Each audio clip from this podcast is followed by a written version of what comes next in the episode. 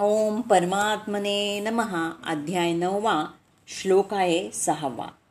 यथा हा आकाशसितः नित्यं ही सर्वत्र गहा महान. तथा सर्वाणी भूतानी मत्स्थानी इति उपधारेय. ज्याप्रमाणे सर्वत्र वाहणारा बलशायी वायू सदैव आकाशामध्ये स्थित असतो. त्याचप्रमाणे सर्व सृष्ट प्राणी माझ्यामध्ये स्थित असल्याचं तू जाण.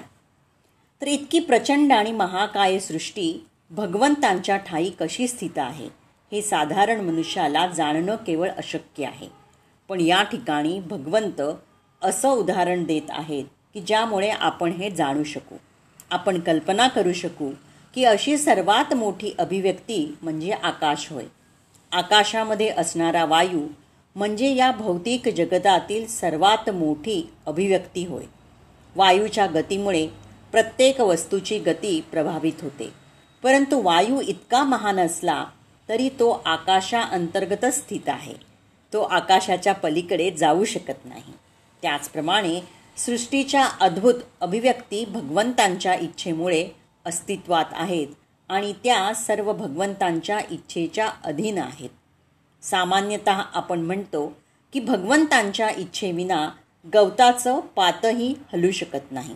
त्यांच्या इच्छेनंच सर्व गोष्टींची उत्पत्ती पोषण आणि प्रलय होतो. याप्रमाणे सर्व काही भगवंतांच्या इच्छेनुसार कार्यरत असतं. ज्याप्रमाणे आकाश हे सदैव वायूंच्या हालचालींपासून अलिप्त असतं त्याप्रमाणे भगवंतही सर्व गोष्टींपासून अलिप्त राहतात. उपनिषदात म्हटलं आहे की भगवंतांच्या भयामुळेच वायू वाहतो. तैत्तरीय उपनिषद दोन पॉईंट आठ पॉईंट एक बृहदारण्यक उपनिषदात सांगितलेलं आहे. तीन पॉईंट आठ पॉईंट नऊ. की भगवंतांच्या अधिपत्याखाली त्यांच्या आज्ञेनं चंद्र सूर्य आणि इतर मोठमोठे ग्रह परिभ्रमण करत आहेत. ब्रह्मसंहितेतही पाच पॉईंट बावन्नमध्ये म्हटलं आहे की सूर्याच्या परिभ्रमणाचं पूर्ण वर्णन केलेलं आहे. की सूर्य हा भगवंतांचा एक नेत्र आहे आणि प्रकाश आणि उष्णता प्रसारण करण्याची त्याच्यामध्ये अपरिमित शक्ती आहे. तरीही श्री गोविंदांच्या इच्छा आणि आज्ञेनुसार ते आपल्या कक्षेत भ्रमण करीत असतात. म्हणून वेदांवरून आपल्याला कळून येतं की अद्भुत आणि प्रचंड वाटणारी ही भौतिक सृष्टी पूर्णपणे भगवंतांच्या नियंत्रणाखाली कार्य करते. या अध्यायाच्या पुढील श्लोकात यासंबंधी अधिक विस्तृत वर्णन आपल्याला कळेल. तर श्लोक सातवा सर्वभूतानी कौंतेय प्रकृतीम यांती मामिकाम कल्पक्षये पुन्हा तनी कल्प आदो विसृजामी अहम. म्हणजे हे कौंतेया कल्पाच्या अंती सर्व भौतिक अभिव्यक्ती माझ्या प्रकृतीमध्ये प्रवेश करतात आणि नव्या कल्पाच्या आरंभी माझ्या शक्तीद्वारे मी पुन्हा त्यांना निर्माण करतो. तर हे अर्जुना कल्पांती सर्व भूतमात्रे माझ्या अव्यक्त प्रकृतीत लीन होतात. स्वभावाला प्राप्त होतात. आणि कल्पाच्या आरंभी मी त्यांना पुन्हा पुन्हा विसृजामी म्हणजे विशेष रूपानं निर्माण करतो. ही भूत प्रथमपासूनच होती परंतु ती विकृत होती. त्यांचीच मी पुन्हा रचना करतो. त्यांना सजवतो. जे अचेतन आहेत त्यांना जागृत करतो. कल्पासाठी त्यांना प्रेरणा देतो. कल्प याचा अर्थ आहे उत्थानमुख प्रगतिशील परिवर्तन. आसुरी संपदेतून मुक्त होऊन जसजसा पुरुष दैवी संपदेमध्ये प्रवेश करतो तिथूनच कल्पाचा प्रारंभ होतो.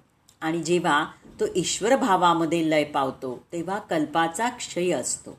आपलं कर्म पूर्ण करून कल्पही विलय पावत असतं. भजनाचा आरंभ म्हणजे कल्पाचा प्रारंभ आहे. भजनाची पराकाष्ठा म्हणजे जिथं लक्ष विदित होतं समजतो तो कल्पाचा अंत होय.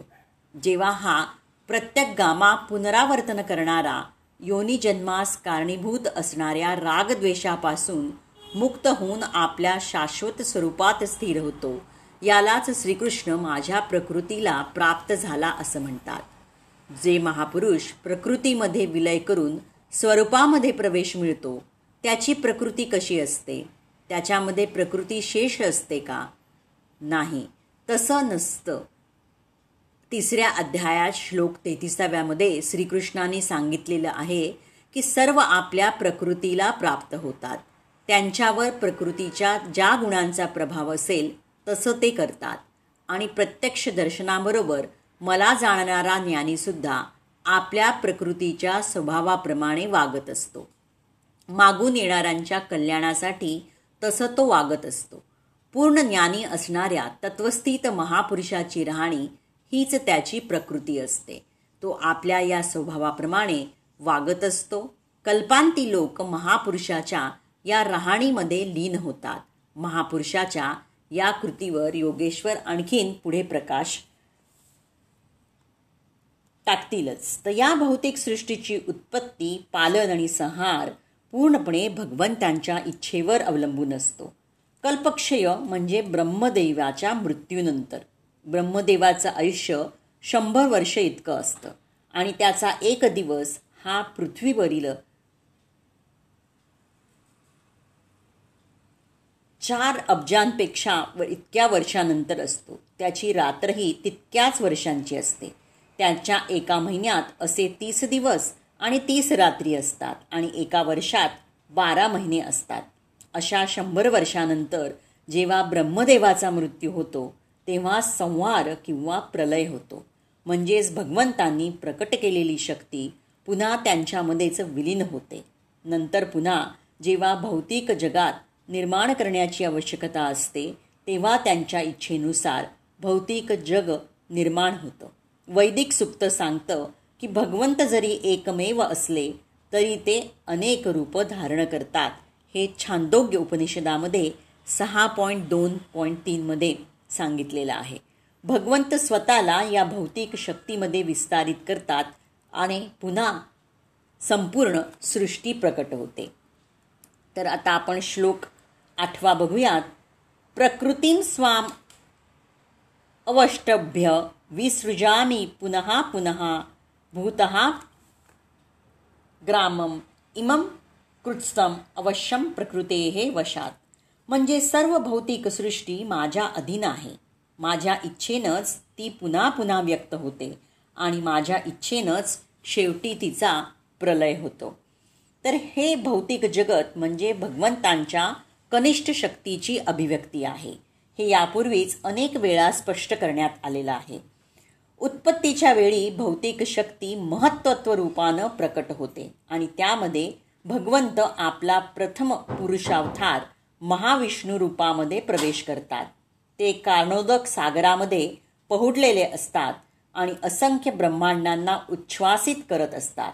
प्रत्येक ब्रह्मांडामध्ये भगवंत पुन्हा गर्भोतकशयी विष्णूच्या रूपानं प्रवेश करतात आणि या प्रकारे प्रत्येक ब्रह्मांडाची निर्मिती होते. नंतर भगवंत स्वतःला शिरोदकशाही विष्णूच्या रूपात आणखी प्रकट करतात आणि या रूपाद्वारे प्रत्येक गोष्टीमध्ये सूक्ष्म अणुमध्येही प्रवेश करतात.